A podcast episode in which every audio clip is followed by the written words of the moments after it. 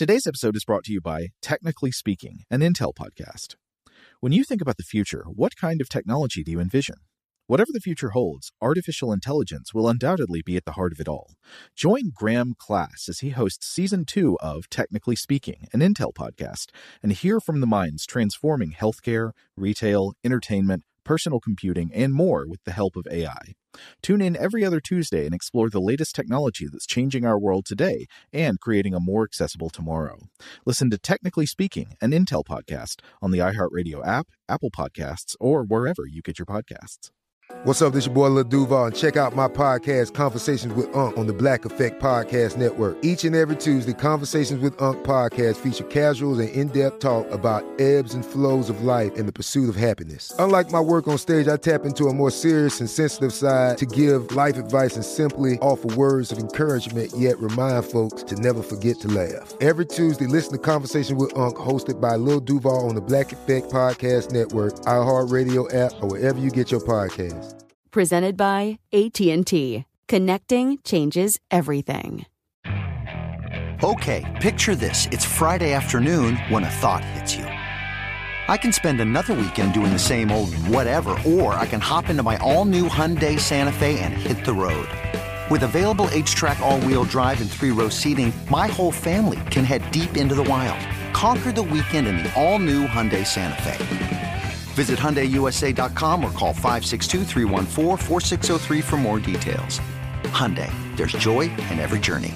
This episode is brought to you by Navy Federal Credit Union. At Navy Federal, it's been the mission to help the military community for over 90 years. And not just help them, but do everything to make sure they not only grow, but flourish. That's why Navy Federal Credit Union has all kinds of great savings and investment options like share certificates with sky-high rates. So don't hesitate. Start growing your finances today with a variety of savings and investment options. Navy Federal Credit Union. Our members are the mission. Savings products insured by NCUA. Investment products are not insured, not obligations of Navy Federal and may lose value.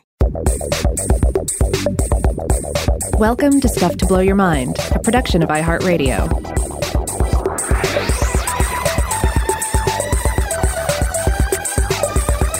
Hey, welcome to Stuff to Blow Your Mind. My name is Robert Lamb. And I'm Joe McCormick, and today we're going to be doing one of our invention episodes. We're going to be talking about locks and keys. I've got a question at the beginning here. Did you, Rob, ever play with a like combination lock or any kind of lock, sort of in a fidgety, almost fidget spinner kind of way when you were a kid? Because I definitely did. I had one that I would just lock and unlock over and over again. Uh, yeah, I remember that. I feel like any house is going to have a drawer, and in that drawer well, A, you're going to have a bunch of keys that you have no idea where they go. They've mm-hmm. completely lost their locks. Uh, but then you may well also have a spare uh, key lock or a spare combination lock, and those are you know instantly fascinating because yeah, you're getting to to turn uh, uh little wheels and arrange uh, numbers on them, or it's the the kind with the dial, and you're you're mm. you're going back back and forth on it. You know, they're they're they're fascinating bits of security technology. There, the one I played with, I remember, was a combination lock, but it had a little. Uh, I think it had a little catch. Like it, it, had a button that was pleasing because it would make the you know the bar release, and that felt oh, yeah. good in the hand. Uh, okay, so I guess we, we should talk about the lock itself. And when we talk about uh, anything in our invention episodes, we like to start by talking about what came before. Yeah, so this is this is interesting to, to think about and, and to read about. One of the first places I turned to was the the book, The Seventy Great Inventions of the Ancient World. I'll uh, stand by. Yeah, yeah, I, I, keep coming back to it because it's just a, just a great book. Uh, Brian M. Fagan, uh, just a, a, name that's that's difficult to avoid if you're looking into ancient technology, technology of the ancient world. And he wrote a, light, a, a write up in this book on ancient uh, security technology, and he wrote it with William H. Manning, whose expertise, I believe, is primarily in in Roman innovations and Roman gadgets. Mm-hmm. Um, but uh, you know they point out that passive security technology in the ancient world first took the form of city walls. But city walls address outside threats, not threats within the city itself. So it becomes essential to raise still other walls, other gates. And so some of the earliest bits of security technology in this fashion would have been, of course, high walls, more of them guards, human guards, if you could afford them, or of course be them. Right. The meat, the meat tech for security. Yeah. But then one of the big uh, um, uh, developments here the barred door, the mighty wooden bar. the greatest invention of all time, this inanimate carbon rod. Pretty much. Yeah, it's the same principle. Um, yeah, so uh, we'll get back to the bar in just a bit because the, the wooden bar is, is fabulous. But it goes without saying, but before we can have locks and keys or even the barred door, we need doors themselves. And Fagan and Manning write that do- the doors uh, made to turn on pivots set into the threshold developed long before the true hinge. And this could be accomplished and was accomplished uh, in, in, cases entirely with stone. Uh, and it allowed for the door to be opened and to close. Now, a true hinge was an Iron Age advancement that allowed the same thing add a bar slotted into bolt holes on the inside, and you have a really effective means of locking a door, again, from the inside. And this is an approach that is still used to this day all over the world. Right. So, I mean, that's going to be extremely effective security. You've got a bar that crosses from the door to the threshold, so the door cannot really be open unless you essentially have to destroy the house and the door to get in. Um, right. But uh, but I see a major flaw to that. What if you want to leave the house and have nobody home, but still have nobody get in there while you're gone?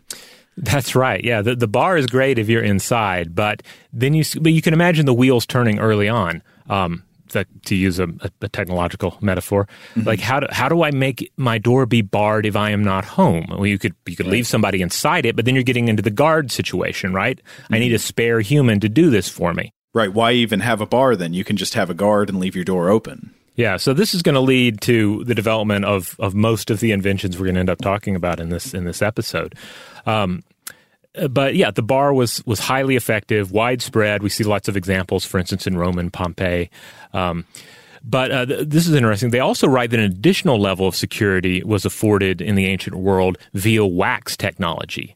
Hmm. You would seal a storeroom or container, which would not serve as a real physical barrier, but it would serve as an instant sign that it had been opened. Ah, this is like in the James Bond movie when he uh, he's about to leave his hotel room and he plucks a hair from his head, wets mm-hmm. it with his tongue, and then spreads it across the gap in his closet doors, so he will know when he comes back if someone has gone through his closet while he was gone because the hair will will have been dislodged.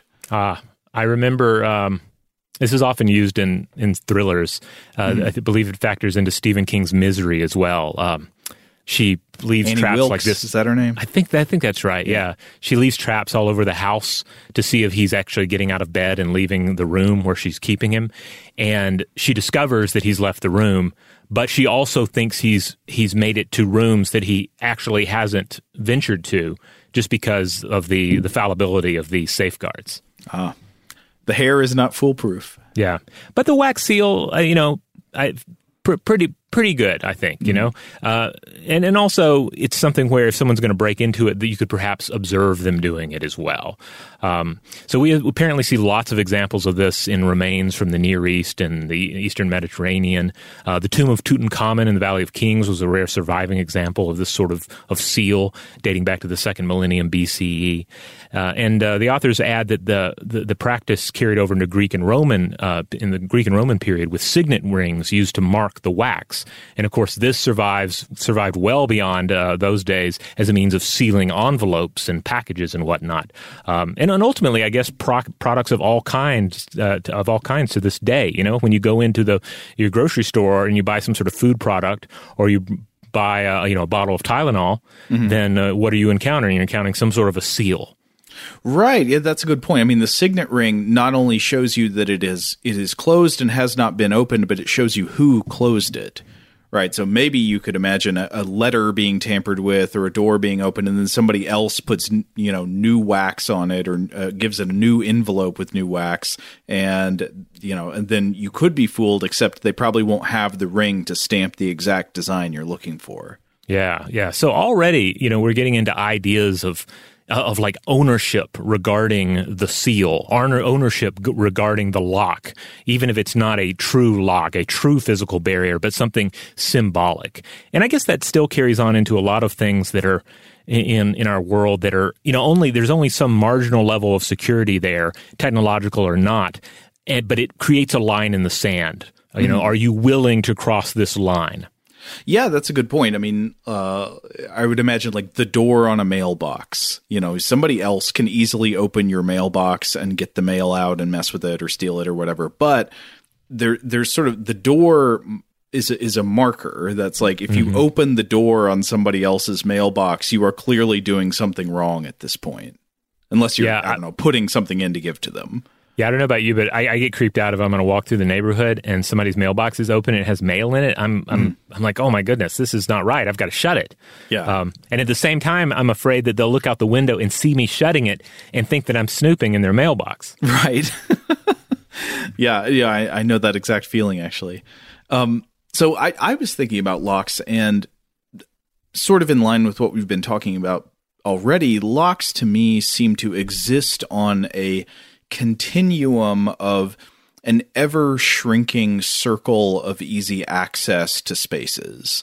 Um, so of course, you know, you, you, you've got early technologies like walls and structures and containers, artificial containers, artificial buildings, and these have to have doors or gaps so that you can put things in and out or so that you can come and go from a building. So obviously an improvement over just a wall or a container with a, with an easy, with a gap in it is a solid door with a latch like we've been talking about. Now, by latch, I, I'm interpreting this in the broad sense, meaning everything from the kind of spring bolt that you would find, you know, op- that you operate with your doorknob on the front door of your house. So this is a spring tension latch that's got an angled edge on one side and it allows the door to slide gently from the open position to the closed position, but not vice versa. And there are all kinds of latches, you know, the hook bar that you see on a screen door that holds it closed. A latch is just any mechanism for holding a door closed until you perform some operation to allow it to open. And in a way, I think it makes sense to think of a latch as a narrowing of the circle of who or what can access the space behind a door because once a door has a latch, basically any human can open and close the door because they've got problem solving skills and dexterous fingers, but the door cannot be opened by weather or by wild animals. So a gust of wind isn't going to blow it open because the latch is holding it closed, or a coyote can't push through it because it's not going to be able to figure out how to work the latch. So the the access circle to the interior space has shrunk. I like this. So yeah, you get it to the point where okay, now only humans can open this door because of the latch. But then with our next step, you you you close that circle even tighter and you say only humans with the right sort of stick can open this door. Right, exactly. Because another key invention to keep in mind, again, I, I use key here uh, because it's so such a part of our, our language and our way of thinking about things. But yeah. Uh, uh, an innovation to keep in mind here is is not only the latch but the latch lifter, a curved rod that can be inserted through a slit in the door and then manipulated in such a way uh, as to lift that interior latch, either by practice because this is your door and you know exactly how to stick the, the latch lifter through and lift it, or of course by trial and error because you're a crafty thief who possesses their own latch lifter and knows that if you mess around with it long enough, you'll manage just fine. And so we see examples of this in ancient Greece and ancient China from roughly the same time period, the first millennium BCE. Oh, like the the the, the latch lifter, the credit card in the door trick. Basically, yeah, yeah. yeah. I mean, yeah, and um, and and again, it, it, I guess you could, yeah, I like the idea of thinking about this tightening circuit circle. Only people yeah. with sticks, with the right stick, can can open this door. And if you're messing around with a door that is not yours, you have to be willing to cross that line and be that weirdo who is suspiciously fishing around in somebody's uh, latch lifter uh, slot. All right. Well, what if you want to narrow it even further? So you want to keep out the weather, you want to keep out wild animals, you want to keep out. Uh, uh, humans who would come around and operate the latch, who you know, who would you know reach behind the door and operate it, or or who would just be brazen enough to operate an outward facing latch. So you want to keep out some humans too.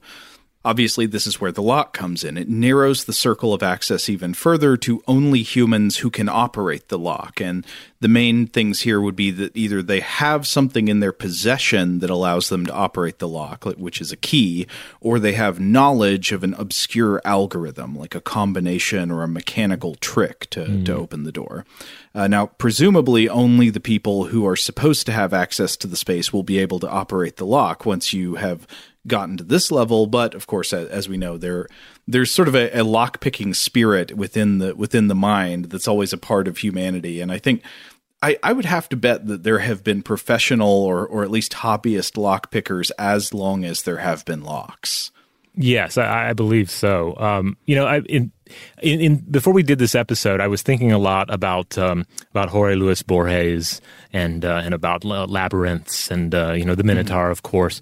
And um, I, I, momentarily looked around to see if he had a poem where he talked about keys and locks. Uh, and of course, he can't help but bring them up because they're such a part of our language. But I, I didn't run across or, or, or, remind myself of anything uh, in in which he really dwells on it. Well, doesn't he say several times in the House of Asterion, like he he he forcefully says in the the voice of Asterion, the Minotaur, who's speaking, the speaker in the story, uh, says several times that there are no locks in his house.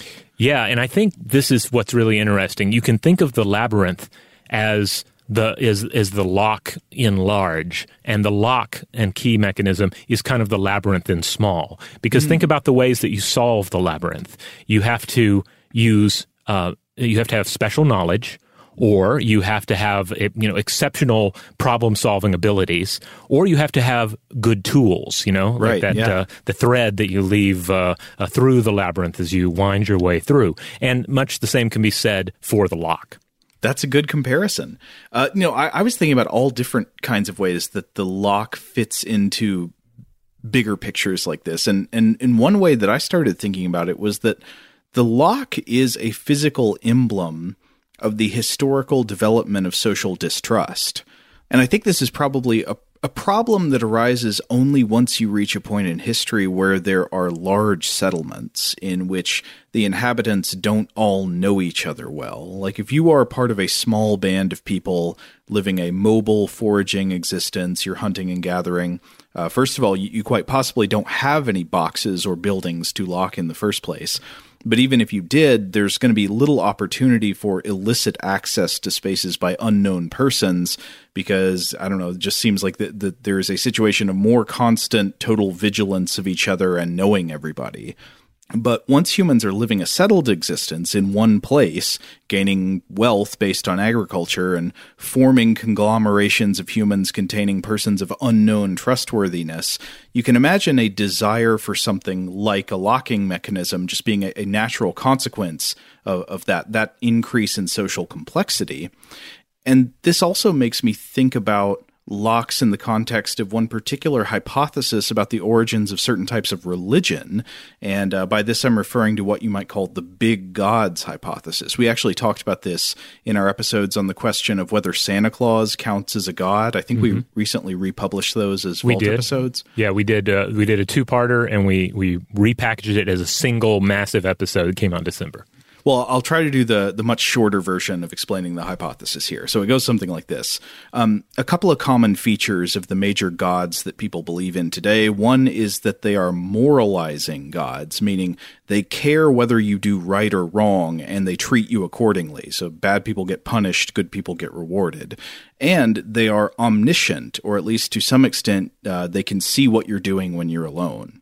And it's natural for people today to assume that all gods throughout history would have had these same features, but that's just evidently untrue. Historically, lots of gods have been more limited in their knowledge, uh, and they have been totally or mostly unconcerned with the moral behavior of the people who worship them.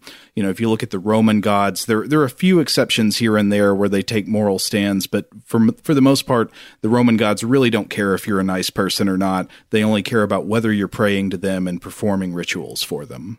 Now, I think it's important to emphasize that this does not mean that people who believe in gods of this kind were immoral people. It just means that they got their sense of morality from places other than the gods. They might get it from philosophy or common sense or have, you know, uh, folk tales or, or, stories within their culture that convey a sense of morality. There, there's just not this idea that the gods are interested in your moral behavior and will, will, you know, react to you accordingly. Now, to a lot of scholars of religion, it looks pretty strongly like there was a major shift across history. So, through time, there's been this shift from mostly these amoral religions with gods not very concerned about moral behavior to moralizing religions. And the question is, why did this happen? Uh, a popular hypothesis goes like this. I mainly know of it associated with a book by the Canadian psychologist Dr. Ara Norenzayan, uh, and it's a book called Big Gods How Religion Transformed Cooperation and Conflict. And uh, so the hypothesis is that these big gods, these powerful, omniscient, moralizing gods, arose at certain points in history uh, to allow increasing social complexity and uh, and the natural surplus of social distrust that comes along with social complexity. So in the ancient world, as settlements got bigger with larger populations, you'd be surrounded by more and more strangers, and there'd be more and more trade between strangers across longer distances. There was just more freedom in that context to cheat and steal and get away with treating each other bad. And this led to social unease and distrust, which made it difficult to engage in the kinds of trade and social cooperation that make big civilizations possible.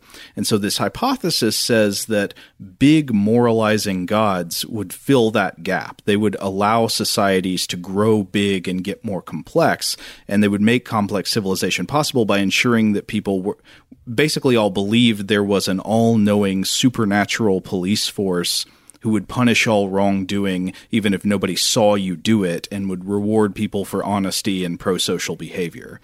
Uh, it's an interesting hypothesis. I, am not sure if I'm convinced by it, but uh, you know, it, it's definitely worth considering. And the question is, are, are, there any ways to look for confirmation of this? One way I've seen people trying to test this hypothesis is just looking at existing societies today and saying, you know, are there any measurable pro social benefits to believing in moralizing gods versus not? Uh, one of the studies, though, that looked into this took a historical survey approach, and we talked about this one in the Santa God episode.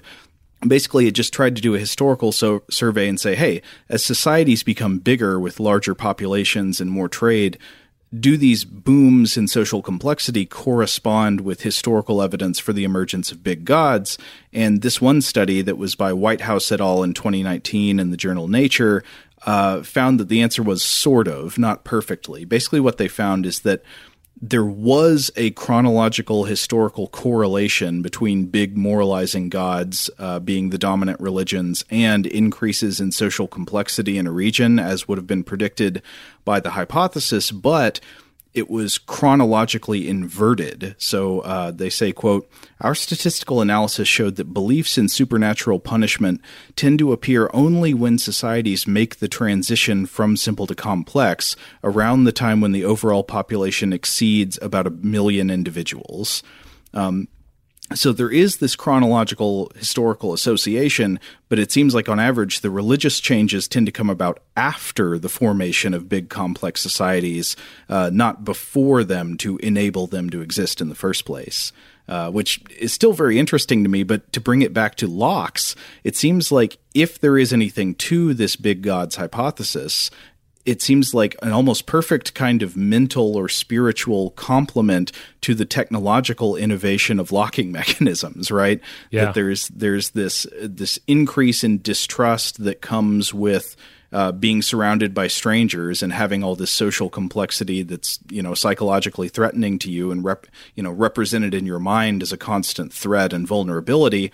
And the the implementation of these measures to soothe that and allow you to engage in a complex society and cooperate and trade and do all that kind of stuff without being overwhelmed with this this kind of paranoia the big gods could be one part of that locks could be another yeah, no, I think that, that makes that makes perfect sense. You know, and you you do see it reflected. Uh, and I don't I don't know how much of it we'll go into in this the, in this this uh, look at, at locks and keys, but you see it reflected in the designs sometimes on locks. Oh, uh, and certainly yeah. in uh, in the creation of walls and other security structures. You know, you imbue them with uh, various. Um, uh, elements that have that that invoke the supernatural in the defense of whatever is on the other side.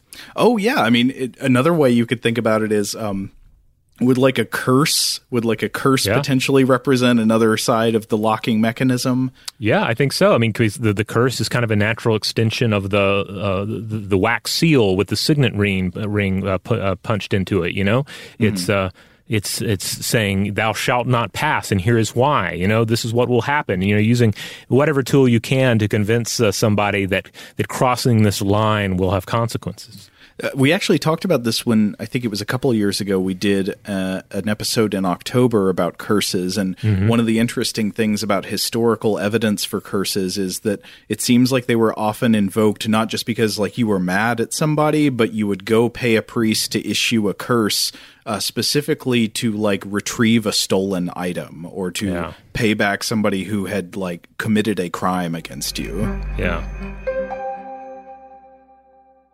Shout out to Astepro for sponsoring this episode and providing us with free samples. Rob, as the uh, the local host with allergies here, they sent you some of their nasal spray to treat your allergies. What was your experience like? Yeah, that's right. I always wrestle with the pollen a bit when it rolls in during the spring. So they sent me the little uh, nasal spray. I tried out the product, and yeah, it sure did help me get on top of my symptoms for the day. And it's so fast acting, uh, it was already kicking in before I left the house. Astepro is a first of its kind nasal allergy spray. It's the fastest 24 hour over the counter allergy spray. It starts working in 30 minutes, while other allergy sprays take hours. Astepro is the first and only 24 hour steroid free allergy spray.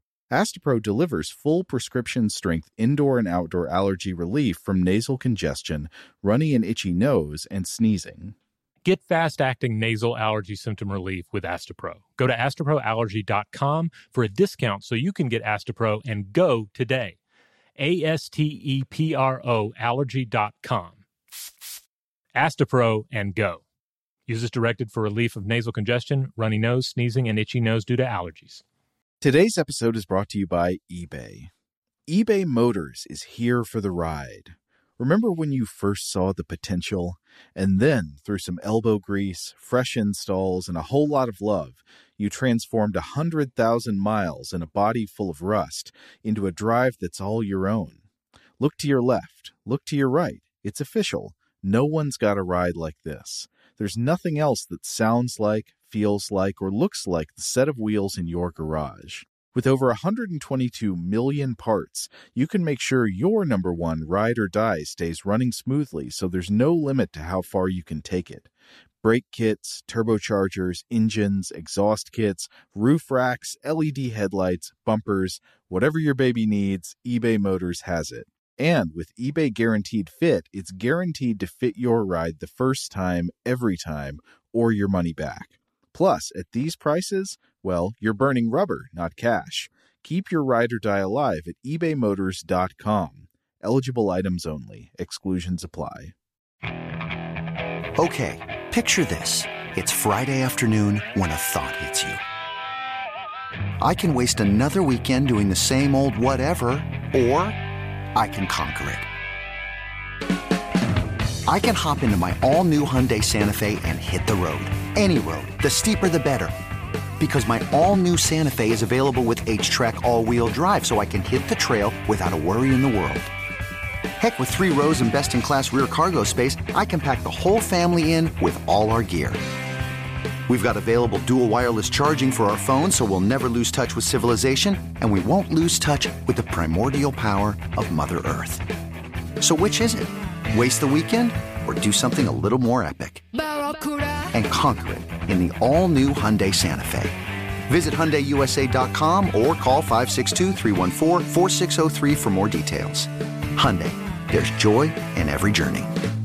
Today, I'm going to give you some straightforward advice on how to deal with naughty kids. How about instead of timeouts, time ins? Time for you to start paying some bills. I'm JB Smoove, and that was a full episode of my new podcast, Straightforward, inspired by guaranteed straightforward pricing from AT&T Fiber. Get what you want without the complicated. AT&T Fiber, live like a gigillionaire. Available wherever you get your podcast. Limited availability in select areas. Visit AT&T.com slash hypergig for details. All right, well let's let's move on to some of the the, the first locks here. Um, you know, getting beyond sort of proto locks and getting into things that are more and more identifiable as a lock. So, latches and latch lifters were used throughout antiquity, but additional security measures were obviously necessary. So, wooden tumblers or pegs were placed above the bolt, and they which dropped into holes when closed, and you had to lift these tumblers to free the bolt. So, you needed uh, a simple pronged key called a lift key, which was inserted through a hole in the door. And so this is where we enter the world of the tumbler lock. Yes. Uh, so we don't actually know who invented the first lock and key. There is no record of that. But the evidence does stretch back at least towards pretty early in the first millennium BCE. Mm-hmm. And uh, the earliest known locks and keys attested in the archaeological record and in uh, descriptions and depictions from the ancient world were mostly not metal. Interestingly, they they were you mentioned wood. They were generally these wooden, large, sort of club-sized keys. Yeah, again, coming from the the, the the the legacy of using some sort of special stick yeah. to, to put through a hole and manipulate what's on the other side. Yeah. Uh, so the archaeological evidence uh, dates back thousands of years, and it attests to the use of these wooden keys in Egypt and Mesopotamia. I think all, basically all throughout the eastern Mediterranean region. Um, one of the earliest physical examples I can find, I think this is still the earliest known physical example, uh, this uh, there's a description of this that comes from a very old archaeological survey. It's a book by uh, Joseph. Uh, I'm not sure how to pronounce this. Bonomi or Bonomi, B O N O M I. Joseph Bonomi the Younger. Who did a lot of illustrations of archaeological surveys from Egypt and other parts of the ancient Eastern Mediterranean. And he's writing in a book that includes descriptions of the Assyrian palace at Khorsabad, which is in present day northern Iraq, uh, kind of close to the city of Mosul. Now, uh, this uh, this appeared in a book that that Bonomi wrote with Paul Emile Botta called uh, Nineveh and its Palaces: The Discoveries of Botta and Layard Applied to the Elucidation of Holy Writ, published in 1852 so this book describes, discusses, and illustrates factual findings from the excavation of ancient Assyrian sites, and it's you know these sites would have been, uh, I'm sure, marvelous to see for the first time, full of these magnificent, frightening statues, winged bulls with human heads, the Lamassu. Um, but the book also, in a kind of funny bit of framing, it tries to relate these real factual findings historically to the contents of the Bible. Oh. No, I'm sure that gets weird in some places, but actually, in this one passage, it, it turns into a kind of interesting literary comparison. Uh, so the the part where he's talking about the the palace of Khorsabad, they're describing the ruins of this complex unearthed at this site, and they go into a section about a particular chamber that they're calling passage uh, passage chamber X, or I guess that would be the Roman numeral ten, passage chamber ten, and they write the following. The doorway we have now passed seems to form the entrance to a passage chamber, communicating between two courts, the clear dimensions, not including the bulls at each end, being 46 feet long by nearly 10 feet wide. At the end of the chamber, just behind the first bulls, was formerly a strong gate of one leaf, which was fastened by a huge wooden lock, like those still used in the East of which the key is as much as a man can conveniently carry, and by a bar which moved into a square hole in the wall. It is to a key of this description that the prophet alludes, and he's talking about the prophet Isaiah in the Hebrew Bible, uh, and the quote from Isaiah is, And the key of the house of David will I lay upon his shoulder. Uh, so this is interesting because that that might be one of those phrases where if you're reading the Bible, that just kind of passes over you, like okay, you know, like he, he's just saying he's going to give him the key. But that's actually a literal description of what keys of the time would have been like. You might carry it over your shoulder because it's like a bat. It's like a large object. Um, these keys would have been wooden boards over a foot in length, maybe as long as two feet, uh, so something like 35 to 60 centimeters, with an arrangement of pegs on the business end, sort of like the bristles of a brush. I was trying to think what would be the best item to compare this to in size and shape, and I think the closest thing I could imagine was a long grill brush. You know, you ever use mm-hmm. one of those to clean yeah, off yeah. a grill? Yeah, so sort of imagine a grill brush, but made of wood with a specific configuration of wooden or metal pegs instead of bristles. And uh, in principle, these ancient locks, just like you were saying, would have worked much like the pin and tumbler locks that are still used today, though the pin and tumbler locks of today are. Uh, usually more complex by the addition of springs, which we'll get into later. But uh, they they had the same basic principle, which is that the movement of a bolt that holds the door in place is prevented by a number of loose pins that are lodged in tubes, and the pins uh, sit between the tumbler and some kind of surface base, like the wall or the, you know uh, the the threshold, and it prevents the the uh, the bolt from moving. And the key, what the key does is you stick it in, and then the pegs line up perfectly with the tubes. So when you insert it into the keyhole, the pegs will fit into the tubes and lift the loose pins out of the way, so that the bolt can slide freely, freely, and the door can be opened. And it seems like these were probably used throughout the ancient, uh, throughout ancient Egypt, Mesopotamia, and basically all of the Eastern Mediterranean. You know, another thing I like about the description um, of which the key is as much as a man can conveniently carry is it reminds me of when you uh, when you have to ask the gas the station attendant for the key to the restroom, and sometimes yeah. it's, it's uh, you know, shackled to, to something. yeah. yeah. yeah, that's great. Because they don't want anybody walking off with it. Man, that is one of those memories where I feel like that I, I have encountered that in my life, but I've also seen it in movies, and now I don't know if it was real or if I've only seen it in movies, and I've never actually. I, it was real. It. Yeah, it yeah. was real. I, I know that I, I can't you know specifically call up the story, but let's say I'm I'm 98% sure that I've I've actually encountered it in real life and not just a movie. Yeah, I, am about the same place. Maybe I'm at 94%. Okay. um, all right, so we're dealing with the the age of the tumbler lock now. Uh, these were in use in the Greek and Roman world as well as in China uh, before the end of the first millennium BCE. Uh, again, the majority of these were made out of wood, but more advanced models uh, made with metal uh, and, um, and metal bolts uh, and keys appear throughout the Roman world very late in the first millennium BCE. And this was probably a materials issue as iron was becoming more available and thus could be used in technologies like this more often. Now, one funny thing that people might be wondering about is like uh, why why the long key? Uh, you know why why was it so big? Why wasn't it just like I don't know six inches long or whatever? Uh, I'm not sure that this is a good explanation, but the best explanation I've come across for that seems to be that it was a security device also that it was long because if you had to reach like a two foot stick down into a thing to uh, to lift the pegs, that made it harder for lockpickers to I don't know manipulate it with an illicit or dummy object. Because if it's just like a little six inch cavity, you could probably like start poking little sticks in there and trying to figure out how to get through. But if there is a long keyhole, it's going to be harder for you to get the leverage you need to screw around with it. Yeah, I, th- I think that was that was that was part of it. I mean, also, I, you know, you can only miniaturize the parts on something like this so much in right. the ancient world, and we'll get into some of the, the how that factors into the story of locks in a bit. And then also, these locks were were generally part of the door, which has existed a larger size anyway. Um, because this is something to keep in mind. These tumbler locks they worked via gravity, so mm-hmm. it had to be part of the door. They couldn't you couldn't have a smaller lock that was uh, on something like a um, like a like a, a box, right? You know, like anything padlock, that would yeah yeah, anything that could be picked up and manipulated in physical space because then you could bypass the gravity. Right. Um, so if, if you're having trouble picturing that, again, remember it's the pins that prevent the bolt from moving. It's the pins that hold it in place. And they're just these like little rods in tubes that sit there blocking the movement of the bolt until you lift them out of the way. So yeah, yeah. if you could just turn it upside down and they just fall into the tubes above, then you could open it automatically. But luckily, uh, in the world of invention, uh, the demon Coily visited the earth and brought with him the iron spring.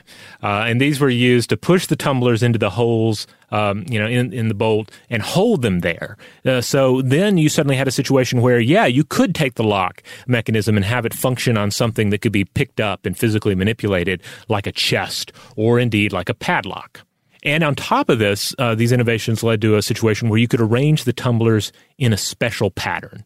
Uh, so you needed this required more than just a common lift key. You needed a particular lift key that terminated in a bit that replicated the pattern of the internal tumblers. I imagine this would be a problem as locks become more common, right? So if you're, you're, living in the ancient world and you've got the only lock in town because like you're the only person rich enough to have you know to to afford a locked uh, enclosure, it probably matters less that the person who made your lock only knows how to make a lock one way and one key works for all of them. Uh, yeah, it, it's kind of like thinking about your uh, your little clicker for your car that unlocks it, right? Yeah. Um, you know, we've all had that moment where you have to, you know, sort of the a weird strange epiphany when you're like, oh yeah, they're all different because otherwise we could unlock everybody's car. You know, it has to. It, it functions like a key. But I wonder, are they all different enough? Like, if you walk around parking lots long enough, just clicking it, it are you eventually going to unlock somebody else's car, or are they like really, really randomized? I don't know. The same could be said about going around town, sticking the same key into, into all the different uh, locks, right? That's a good question. I wish we'd looked this up before we came in. I don't know how how unique is the standard door key. Like, if you stick your door key in 500 doors, are you are you statistically going to be able to open some of those, or is that not enough? Would you have to stick it in 50,000 doors? I know we have some some locksmiths out there that listen Yeah. to the show. It, it has to be true. Uh, therefore, uh, I think we'll hear from some folks that maybe answer some of these questions and uh, give us a little uh, insider insight in the world of locks and keys. Yeah. Now, uh, in, in terms of this, uh, yeah, development of these these these these special keys, um, uh, these are really interesting. I was uh, uh, reading about it there in Fagan and Manning, and they they write, "quote Such slide keys were pushed into the bolt from below to lift the tumblers, and then slid the bolt and open the lock. The keyhole has a characteristic inverted L shape, and indeed, if you look at some of these examples of these uh, the- these these iron keys." Um, you know, they have this signature L shape. They look different than, uh, you know, they, they obviously they don't look like a modern key, but they also don't look like the symbolic idea of the key that we have sort of in our mind, our idea of an old fashioned key. No, these look uh, like alien bottle openers in a way. Yes, bottle openers. That's what I was thinking, but couldn't quite bring it to mind. You're right. Now, according to the authors, the most advanced form um, was the uh, was the Roman we, we found in the Roman world uh, a Roman lock, uh, and the most elaborate uh, that and it would have been the most elaborate that saw use in the ancient world. Uh, this would have been a lever lock, uh, and this is still in use today. "Quote: A single pivoted tumbler held down by a spring, a series of fixed wards prevented the wrong key from turning the lock." And the key, which had slots in its bits to allow it to pass through the wards, was rotated to lift the tumbler and then slide the bolt. Now I realize some of that might be hard to picture, um, you know, when we're talking about the, the intricacies of a of a of a, of a lock, uh, but uh, but but still, we're we're seeing some some major advancements taking place here. Right, the ward in a lock. Uh, this is something else we saw in different forms in the ancient world. But, but when you hear ward with locks, basically think um, walls or obstructions that would allow only a key of a certain specific shape to fit through. Yeah. Now, lever locks appear in the late uh, first millennium BCE in the Roman world, but there's a, another interesting uh, uh, invention I want to talk about here, and that's uh, the padlock, which was a Chinese invention of the early first millennium BCE. And here's how Fagan and Manning describe it. Quote, in this, the bolt had flat springs welded or riveted to its tip, behind which they splayed out to give the appearance of barbs. When the bolt was pushed through the bolt hole in the lock case, these springs were first compressed and then, when the bolt was in the case, sprang out to prevent it being removed. It was released with a key which slid over the springs and compressed them, thus allowing the bolt to be withdrawn. Okay, I'm trying to picture that. Yeah, I had trouble as well. So I, I, I was looking around for an illustration, and I, I found one at a fabulous website. Uh, I, I visited uh, Rune Borg's Historical Locks website. Uh, it's, histor- it's historicallocks.com. And uh, this is just a wonderful website, fully cited and backed up by Borg's own experiences and observations, seemingly just traveling the world uh, looking for locks and keys and researching. He's a Swedish collector of keys and locks. He has a PhD in aesthetics engineering and ethology, and he basically yeah he basically travels the world looking at locks. And I just I want to base a whole D and D character on him already. um, so I'm going to keep referring to to Borg's work here, and I, I recommend everyone check out his uh, website. But Wait, what class would that be? Hold on. If, if you're specialist in locks, that sounds like a rogue, or is it a wizard? Oh yeah. No. Well, it could could be. You know, you could take it in that direction. I was thinking more, uh, more the rogue direction. You have have him be just a, a fanatical um, uh, lock and key enthusiast, where he, he wants to pick the locks not so much to to steal anything, but just to conquer the lock, to understand the lock, and to perhaps steal the lock itself and leave whatever gold and jewelry on the other side untouched. You know that's my development, right? I'm rogue thief branch. You, you are, yeah. Yeah, that's where Oh, that's cool. where I've been going. All right. So, uh, yeah, great website, historicallocks.com. I'm going to keep referring back to, to Borg's work here. Um, but he has an excellent description, uh, an excellent illustration, rather, of, of how this padlock would have worked on his page about Chinese padlocks. Um, by the way, he also points to another predecessor to the lock and key, and that is the knot. I didn't really think about this, but he says in early China, strong knots that required the tooth of a wild animal to undo them um, uh, were utilized. And so this tooth, uh, which he also says was a is a C, a psi, an S or C S I. Um, I'm, I'm not sure what the exact uh, if he's referring to an, a Mandarin word there or not, but he says this in some ways was the first key.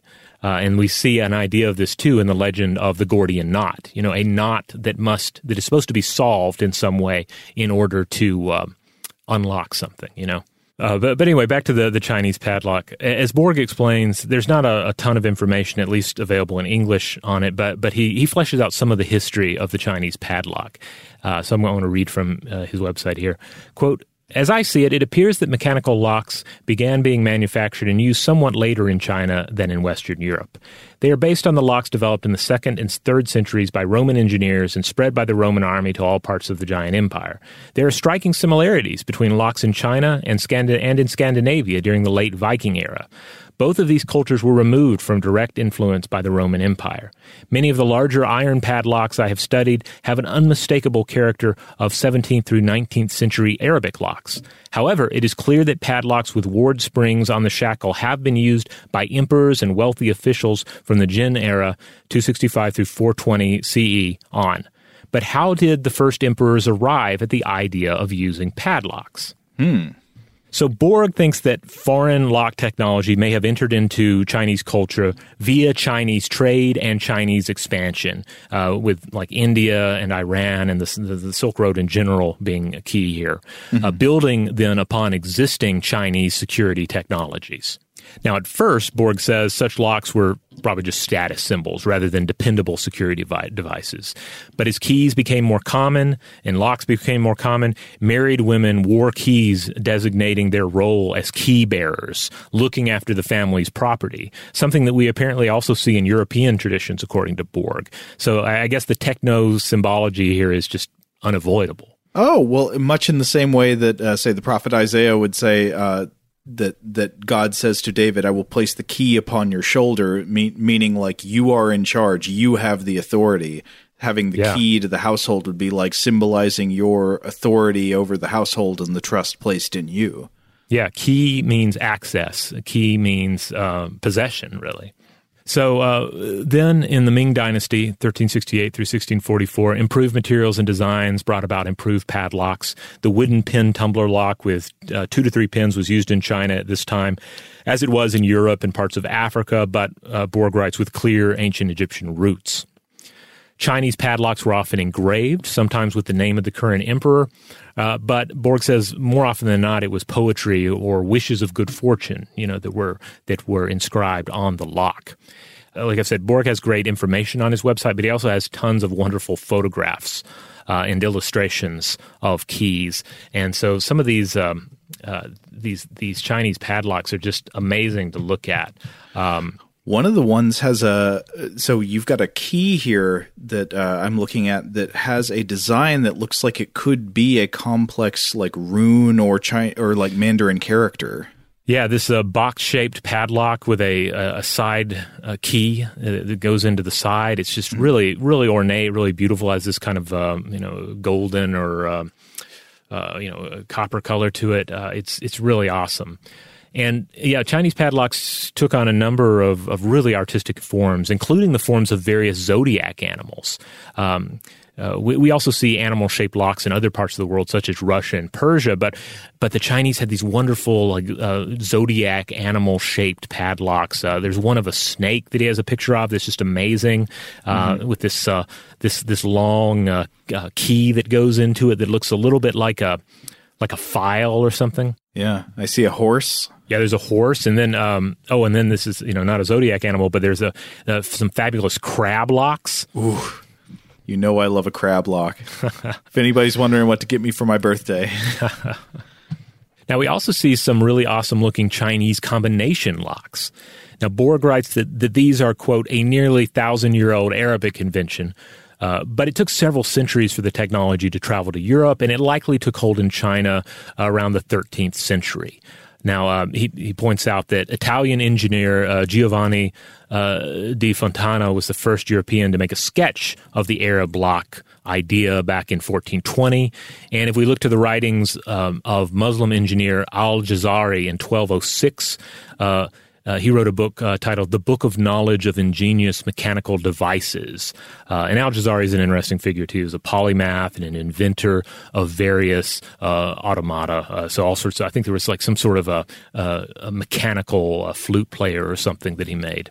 Oh, that may have come up in a in a previous episode we did. Uh, I think we did a whole episode, maybe of invention about early automata at some point, and talking about how they played into debates about the nature of what living things were. Yeah. so, uh, but the, the Chinese padlocks were really interesting because they, they also have this kind of, um, uh, you know, this horizontal, elongated look to them. They don't look really much like a modern padlock. Uh, this is how Borg describes them. Describes them. "Quote: These keyless locks are opened by turning uh, by the turning of several rings or cubes. The surfaces of the rings or cubes have imprinted letters, numbers, or in this case, Chinese characters. Commonly, each ring or cube is marked with four characters. Each must be turned to the correct position before the lock can be opened." And uh, he has examples of this on the website as well. But but all of this led to a whole tradition of Chinese padlock charms. Uh, and this this reminds me a bit of the um, we, we discussed recently uh, in our episode about beds. We talked about the Egyptian headrest, the ancient mm-hmm. Egyptian uh, uh, headrest that kind of like you know holds the neck up during sleep, and how this ended up taking the form of a of a charm. You know that that uh, was not a functional headrest, but but brought with it all the magical ideas that were associated with it. And likewise, right. you see the emergence of Chinese padlock charms, flat, ornate representations of padlocks that had no mechanical functionality. Instead, they were protective wards for individuals or families. And apparently, part of the idea here is that you could lock a newborn child to life and you would hang this in the house or whatnot. And then, um, you know, older individuals could, could actually wear the lock charm on their person. Wow. So you can see the obvious symbolic connection there that like the lock is security, the lock is protection, so the charm is a, is a abstracted version of that. Yeah. And if you want to see some examples of this, there's a there's a website called Primal Trek. That Trek is spelled like Star Trek, primaltrek.com, mm-hmm. uh, .com, and they it has a, it's, it's, a site about various Chinese charms. It's I think it's largely like a collector's website, so it's not an academic site, mm-hmm. uh, but it uh, but it has lots of cool photographs, and you can see examples of these lock charms there. And again, they're they're oftentimes beautifully um, decorated as well with various symbols and signs, uh, Mandarin characters, etc. Now, the Chinese wedding lock tradition also came out of this and is still practiced today with inscribed padlocks. And of course, we see versions of this practiced around the world as well. You know, if you go out to a, a bridge in your area or uh, certain fences, you may find a bunch of padlocks that have been placed there, mm-hmm. uh, and that's been done with. Uh, you know, at least with some sort of symbolism Im- implied, if not some sort of actual magic. But uh, you look at examples of the the wedding locks uh, from from China's past, and they're they're absolutely beautiful as well. Uh, the the photographs that I found on Borg's site of these, you know, it looks like some sort of a, a musical instrument. Oh yeah, I see it. The shape is like, it's like the base of a lute. Yeah, and the lock itself like reminds me more of some sort of like ultra modern uh, purse or something. You know, uh, it's it's yeah, they're really fascinating. And again, you you, can, you really need to look up a picture of them to understand what I'm talking about. But but uh, yeah, it's a beautiful and just another insight into just how the idea of the lock and the key, how it permeates our uh, understanding of ourselves and our relationships to the world and other people. Yeah, it's funny how much uh, if you listen to people having I don't know social cultural values arguments. It's funny how much the phrase wedlock comes up. This yeah. phrase, wedlock is never a phrase that's used in like normal life where you're talking about normal relationships. You know, like you, you want to get married to somebody. You don't say, I want to be in wedlock with you. it's like only a phrase that's deployed when framing marriage in some kind of like sort of contentious political argument. Isn't that funny? Yeah. I place you under wedlock. I cast wedlock, third level. Today's episode is brought to you by eBay. eBay Motors is here for the ride.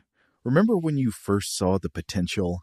And then, through some elbow grease, fresh installs, and a whole lot of love, you transformed a hundred thousand miles and a body full of rust into a drive that's all your own. Look to your left, look to your right. It's official. No one's got a ride like this. There's nothing else that sounds like, feels like, or looks like the set of wheels in your garage. With over 122 million parts, you can make sure your number one ride or die stays running smoothly so there's no limit to how far you can take it. Brake kits, turbochargers, engines, exhaust kits, roof racks, LED headlights, bumpers, whatever your baby needs, eBay Motors has it. And with eBay Guaranteed Fit, it's guaranteed to fit your ride the first time, every time, or your money back. Plus, at these prices, well, you're burning rubber, not cash. Keep your ride or die alive at ebaymotors.com. Eligible items only, exclusions apply. Okay, picture this. It's Friday afternoon when a thought hits you. I can waste another weekend doing the same old whatever, or I can conquer it. I can hop into my all new Hyundai Santa Fe and hit the road. Any road. The steeper, the better. Because my all new Santa Fe is available with H track, all wheel drive, so I can hit the trail without a worry in the world. Heck, with three rows and best in class rear cargo space, I can pack the whole family in with all our gear. We've got available dual wireless charging for our phones, so we'll never lose touch with civilization, and we won't lose touch with the primordial power of Mother Earth. So, which is it? Waste the weekend or do something a little more epic? And conquer it in the all new Hyundai Santa Fe. Visit HyundaiUSA.com or call 562 for more details. Hyundai, there's joy in every journey. Today I'm going to give you some straightforward advice on how to deal with naughty kids. How about instead of timeouts, time ins? Time for you to start paying some bills.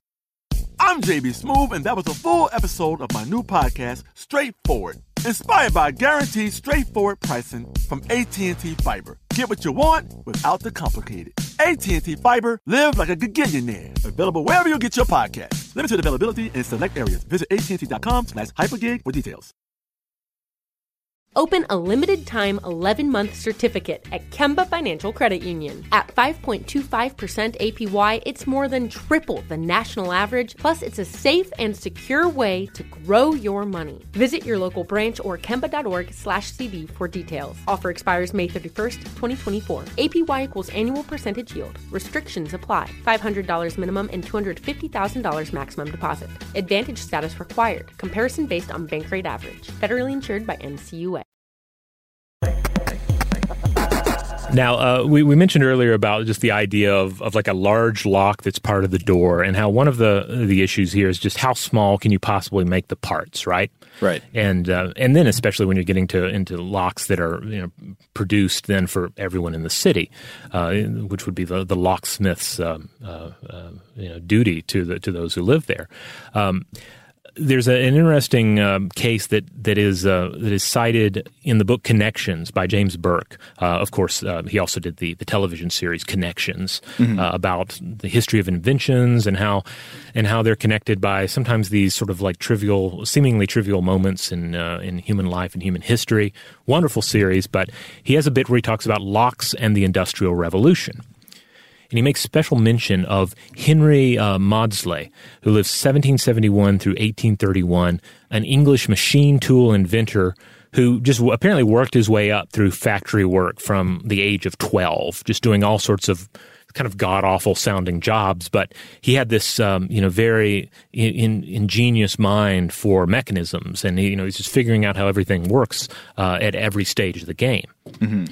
And then at age 18, he begins to work for the English inventor and locksmith Joseph Bramah. uh, who- Oh, so I a, yeah, major figure. people might well have heard of the Bramah lock before. Yes, yeah, the Bramah lock is central to this. Uh, Bramah also invented the hydraulic press. So uh, if we have any uh, Terminator fans out there, uh, you can thank you can thank uh, Bramah. Otherwise, that scene wouldn't be possible. Um, so Bramah designed and patented an improved tumbler lock. Um, And, but he encountered challenges when it came to manufacturing it for an economic price because it's one thing to make a really cool lock, a really effective lock, a lock that I think I read that he he even had a, one of these placed in uh, in the front of his store, and there was a reward if you could pick it. You Yeah. know, but well, th- this comes up often in um, you know in many episodes of invention. We discovered that uh, often the the impediment to an invention going out into the world is not that it can't be made, but that it can't be made economically. That it can't be made in a way that you know makes sense for anybody to make it. Yeah, I remember we talked about this with uh, with Jeff Berry, aka Beach Oh, yeah. Berry, about cocktails. Like even in that, like it's one thing to make a really awesome cocktail with all these crazy ingredients, but can you scale that? Can you actually can you make it in a bar and then and then sell it, put a price on it that people will pay? Mm-hmm. And of course, it's the same thing with this lock. So um, yeah, so so Brahman he has this he has this problem. How can I make this this lock in a way where people will actually be buying it and I'll make money off of it? Because apparently the time was right. Because because uh, Burke uh, mentions that there were a series of, of robberies in London, so it had, incre- had increased the demand for security technology, and and and Bramah wanted to take advantage of this. So he ends up hiring Maudslay, and Maudslay devised tools to make the locksmith's work faster and more accurate, enabling the Bramah lock to be produced for cheaper and sold at an economic price. Now Maudslay eventually leaves. I was reading that, that Bramah like pulled a Scrooge on him and wouldn't give him a raise after all of this. so he, he leaves, but he takes his lathe with him and he sets up his own shop. And in time, he becomes what some historians consider the founding father of machine tool technology.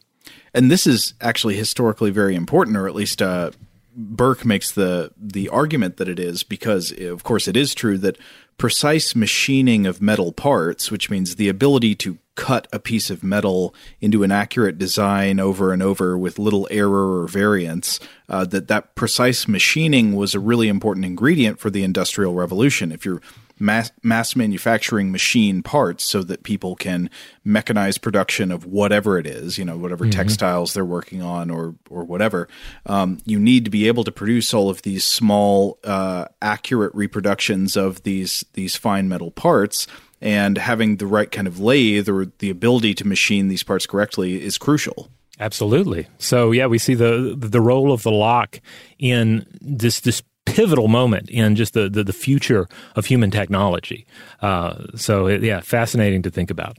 Now, uh, for the rest of the podcast, though, I thought we'd we talk a little bit, at least, about the use of locks and um, and keys in you know superstitious stories, but also in symbolism. Uh, certainly, we won't be able to even you know scratch the surface of the the global traditions here. And and again, this will be a great place for our various listeners to reach out to us and share more. But uh, Borg goes into this a, tiny bit on his website, and uh, I, I want to read this one example that he shares. "Quote: In Swedish folk tales, we have the castle that stood on golden posts." A cat transformed itself into a loaf of bread in the keyhole of a giant's castle, keeping the giant from getting into his home. Unlock the door, the giant yelled, but instead the cat told him about its many adventures until the sun went up and the giant burst. That sounds like a highly condensed folk tale. Maybe something that was originally about 10 times as long. I don't know. I, I kind of love it. It's it's kind of uh, it almost feels like it's tweet length, but uh, but but perfect. Listen, we're not screwing around, okay? I got to get to the burning up really fast. Oh, not burning up, bursting. Sorry, the sun comes up and he bursts.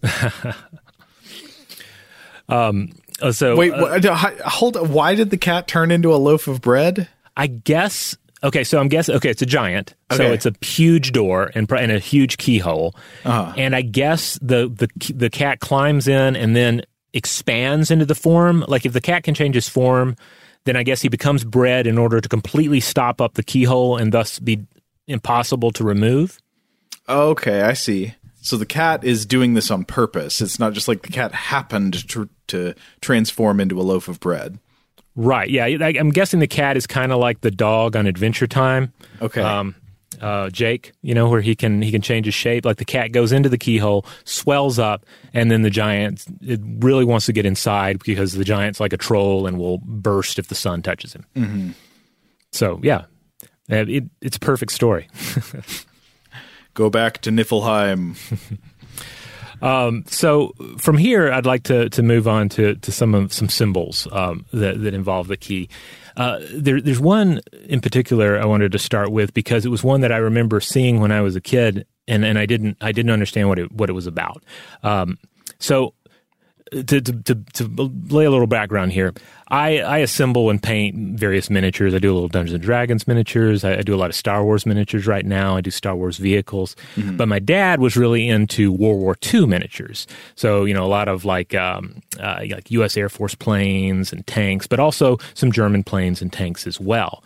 And I remember there being um, a, book or a pamphlet that came with one of these that showed all these different German military symbols, and they were really perplexing to look at, especially since a lot of them seemed to like really resonate with evil. You know, it was kind of like that Mitchell and Webb look bit. About, You know, are we the baddies? Right. Where they're yeah. looking at all the various skulls and black and white uh, symbols all over their their Nazi uniforms. Right.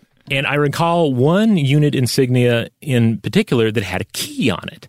And, and I hadn't thought about this in a long time until we started to put this episode together. So I looked into it. I'm like, what is, was that key about? And I was thinking, okay, it's going to have some sort of, you know, occult symbol. You know, it's one of these various symbols that the Nazis, um, you know, appropriated and you know stole right. from some other tradition. It's the the key to the gate of the thousand year Reich or whatever. Yeah, or, yeah. or whatever. You know, uh, but I was curious, like where they got it.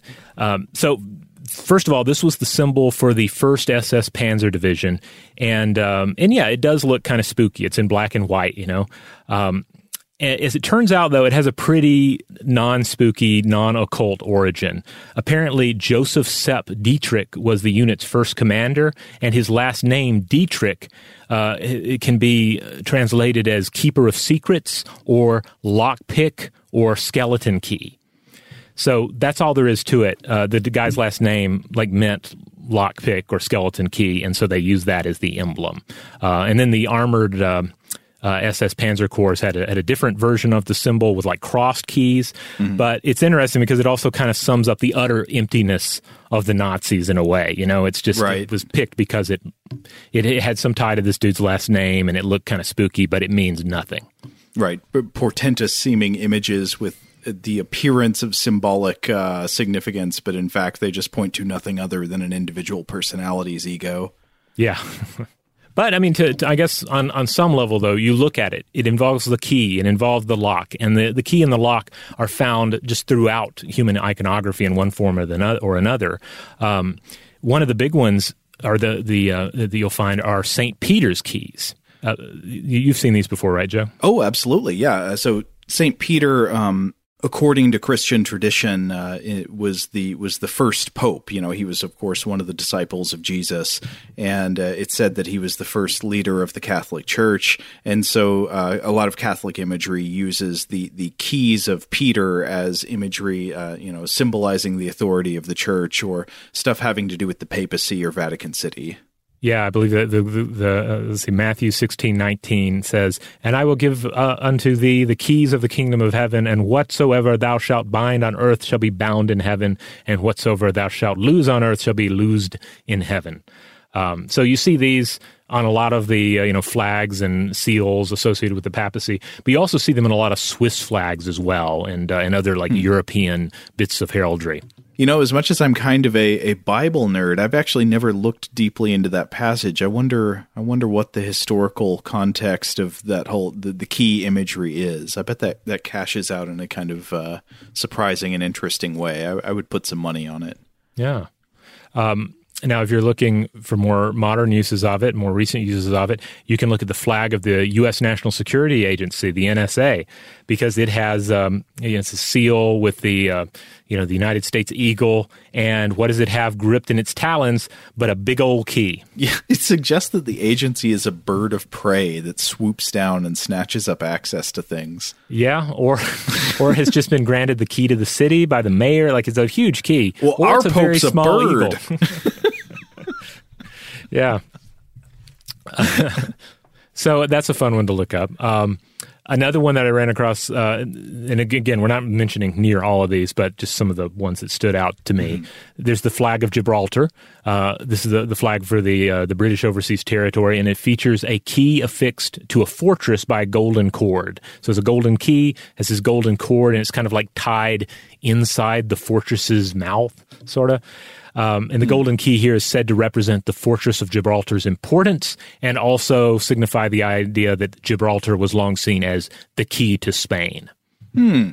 But this one's neat because the key's just hanging there. It's kind of inviting you. Like, am I supposed Right. to take it? Is that for me? Yeah. Um, there's also a, a really interesting one I ran across the coat of arms of the German city of Bremen. Uh, a rather curious looking key uh, as it's linked to the patron saint of the Bremen Cathedral, uh, Simon Petrus, aka Saint Peter. Um, but but this is, this key has a real maze like look to it. It's really interesting when you look at the uh, the end bit here. It's very ornate. Oh Uh, yeah. So I guess this is what you would call a warded key, right? Like Yeah. The, the way that it works is it has a complex, intricate sort of uh, series of patterns in solid metal, and then it would turn through corresponding gaps in the walls inside the lock. Right. And yeah, so I imagine this could be a functional key, like the but but on the other hand, it also suggests you know the, the places you can go with the key as symbol. Like the key can then just be transformed into other objects. You know, where in, in a way. Uh, you, wouldn't, you wouldn't have to go far to not recognize this as a key anymore because there are also a bunch of lions on this, and one of the lions is brandishing the key, and it looks more like it's a sword or a small hand cannon. Um, it's it's curious. Yeah. So I guess I guess what we're saying is that sometimes the key means virtually nothing, but but often it signifies authority or strategic importance. These are just a few examples. Yeah, trust, ownership, um, secret knowledge, uh, certainly at times, um, forbidden knowledge. Uh, yeah, there's so many directions you can go in. I wonder is there anybody else out there who's enough of a fan of the original Halloween that in your household, whenever you lose your keys and you're looking for them, everybody starts saying the keys like Jamie Lee Curtis does in in uh, you know the ending sequence. Oh man, Do you remember that? oh that? God, Yeah. I, I, I vaguely remember that, but it does make me think of just oh man, keys in horror films. The key fumbling scene, be it Mm-hmm. The key to a door or certainly the key to an automobile. Where would we be without the key? Where would our suspense be? You know? I feel like a lot of movies have uh, replicated that scene in Halloween where you're fumbling with the keys, you're trying to get through the door, the killer is approaching, you finally get through the door, and then the killer's just, where are they? They're just gone. You know, they were right up on you when you get through, and then, of course, they're somewhere inside. Ah, yeah, they'll they'll do it every time. Man, I, I, I certainly feel like we've only scratched the surface here about uh, uh, certainly about keys and locks and, and history and global cultures uh, and also pop culture and yeah, man, there's so many different directions to go in. So obviously, we'd love to hear from everybody out there. You know how locks and keys fe- feature into your life, uh, locks and keys from your part of the world or places that you've traveled to. Um, you know, it's all it's all on the table. Would love to love to hear from you. Yeah. In the meantime, if you would like to check out other episodes of Stuff to Blow Your Mind, past episodes that deal with inventions or, or whatnot, uh, you can find us wherever you get your podcasts. And wherever that happens to be, we just ask that you rate, review, and subscribe if the platform allows you to do that, if they provide you the keys necessary. Huge thanks, as always, to our excellent audio producer, Seth Nicholas Johnson. If you would like to get in touch with us with feedback on this episode or any other, to suggest a topic for the future, or just to say hi, you can email us at contact at stufftoblowyourmind.com.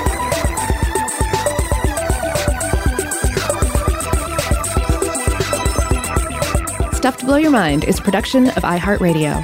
For more podcasts from iHeartRadio, visit the iHeartRadio app, Apple Podcasts, or wherever you listen to your favorite shows.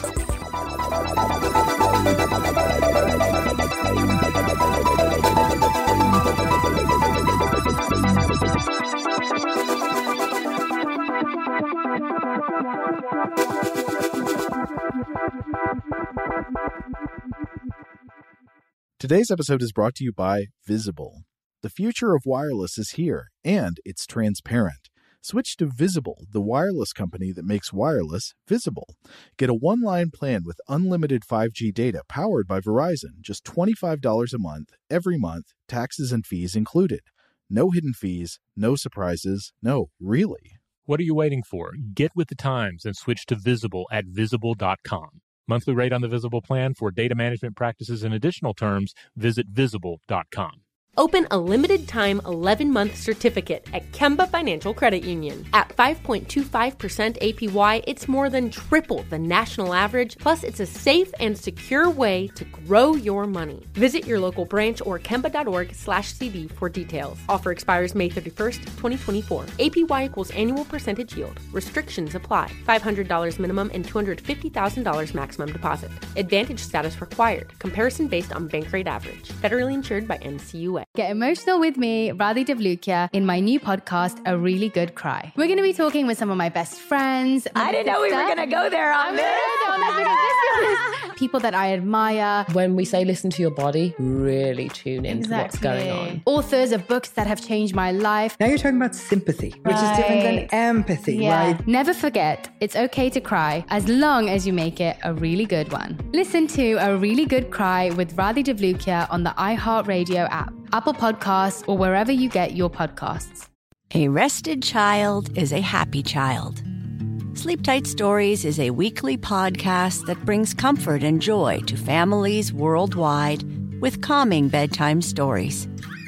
The stories are relevant to children and spark wonder without overstimulation, so they can fall asleep and stay asleep. Listen to Sleep Tight Stories on the iHeartRadio app, Apple Podcasts, or wherever you get your podcasts. For a bedtime routine you'll miss when they're grown, Sleep Tight Stories.